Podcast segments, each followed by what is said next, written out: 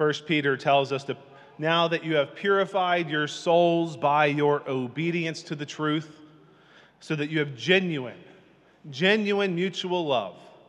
Love one another deeply from the heart.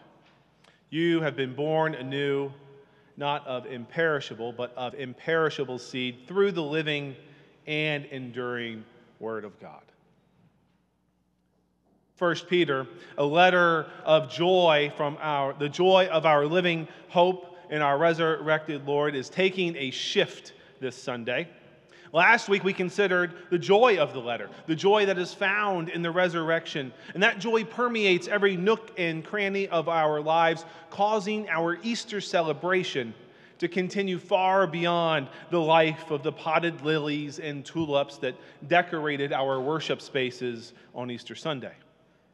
The joy of the Lord is ours as we live with the new hope that the world's ways will wilt away, just as our Easter flowers have. Joy, our joy in the resurrection is the emotional response to the living hope that each of us has as a result of Christ's resurrection. But today, our epistle takes a turn toward the implications of the joy filled new life that we have. Love one another deeply from the heart. Love. Sounds pretty straightforward and, and fairly easy to do because we've been formed out of love for familial love, and God has given us new birth. You, we, are to love one another. Love is all around, in your fingers, in your toes, as the hit fictional recording artist Billy Mack tells us in the best Christmas movie ever, Love Actually. Love the person next to you in the pew. Love the person that has not responded to that text message, even though underneath the message it says that they read it two days ago. Love your spouse, love your partner, Love your children. Love your best friend. Love the mail person who delivered that Amazon package yesterday in the rain. Love your Uber driver. Love the stranger on the street. And most importantly, love that pastor who just absolutely grinds your gears. Love the person that you tell yourself you will never be able to love. Love the person that others tell you is not worthy of your time, let alone your love. Love the people that you say you hate. Take seriously Christ's command to love our neighbors as ourselves and truly love yourself. Love. Plain and simple, yet a seemingly impossible task.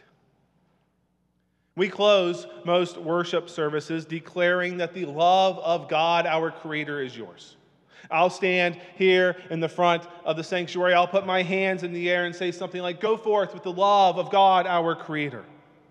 The declaration to go, leave this place, knowing that God, the one who ordered and created the cosmos, that that God loves you. But that statement can feel as though it's a, like it's a period at the end of a worship service. Still, the truth is, because we have been formed into a new living hope, this love, the love of God, the God that has created you and ordered all of creation, that is the starting point for how we are to engage the world that we've been sent into after the last words are spoken and the final notes of the postlude are played. Go forth from this place to love because of love.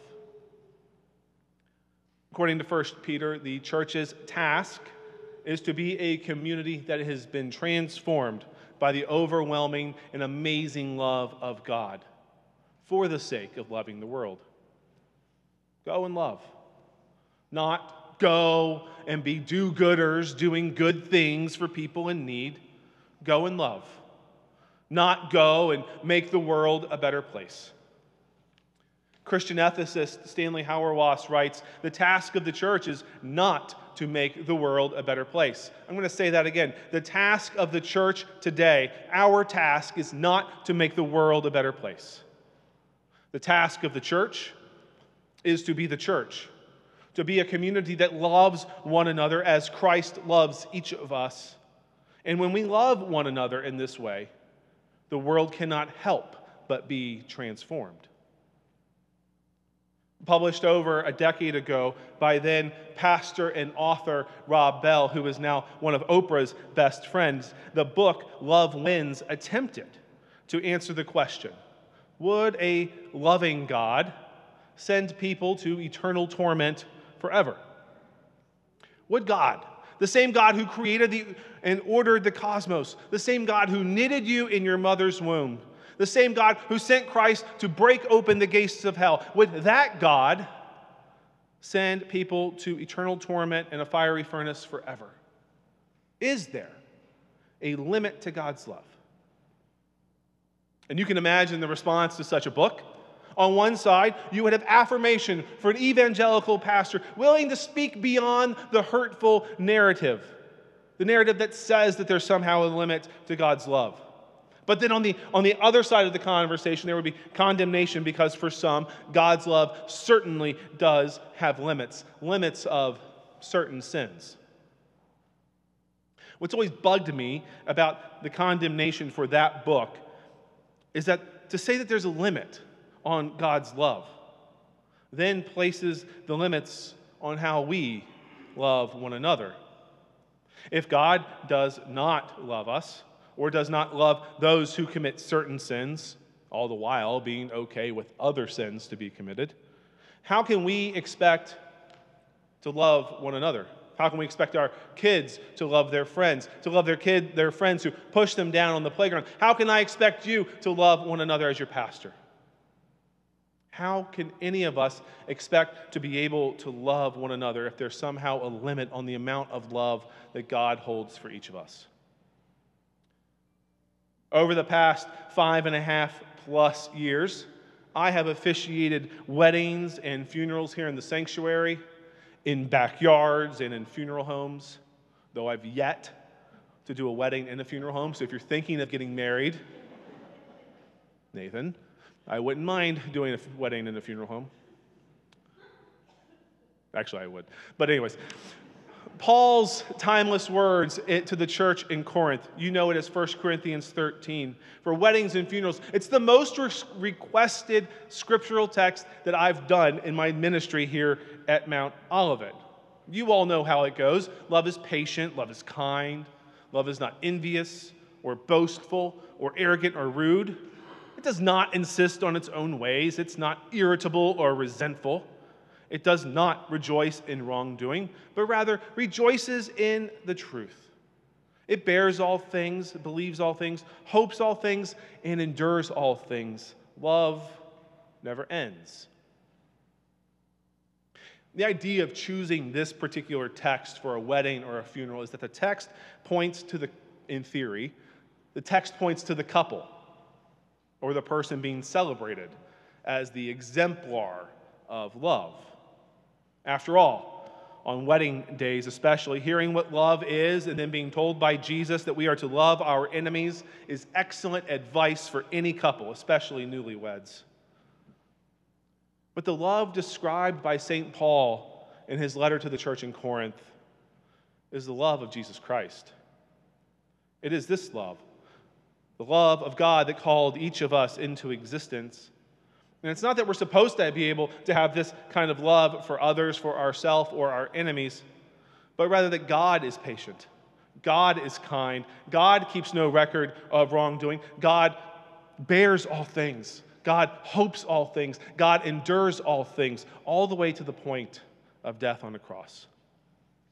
What I point out to couples or a family who insists on using this text against their better judgment is that what, it's what First Peter makes clear to us today. The only reason, the absolute only reason that we can love one another is because the power of death could not stomp out the love we have from God and the love of God. If I were to rename that book written by Rob Bell, it would not be that love wins, it would be the love of God wins. Because where our love fails, God's love remains steadfast. The love of God has won. Therefore, go and love one another. Period. Unconditionally. Period. You don't have to like the person sitting next to you this morning. You might even loathe them. You might give them the bird as you're pulling out of the church parking lot later today.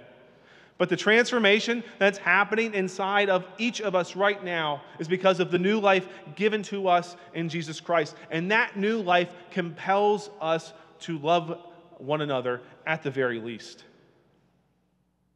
And the love that we show one another is not for the sake of being do gooders in our community or that we might make the world a bit brighter for someone having a bad day or someone dealing with a calamity.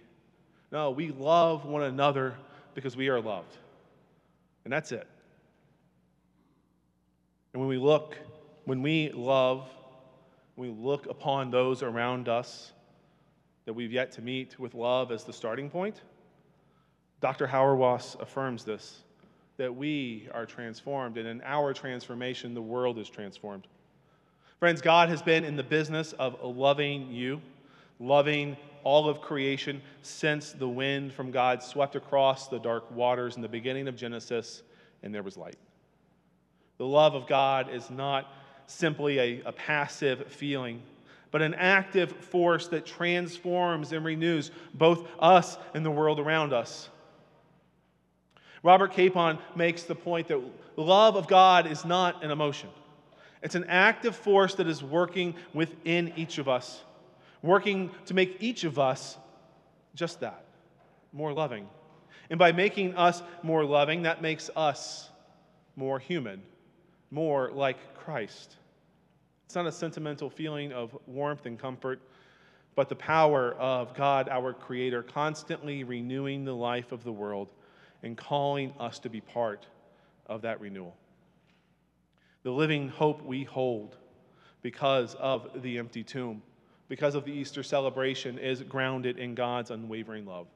So, love one another deeply from the heart, because after all, all you need is love.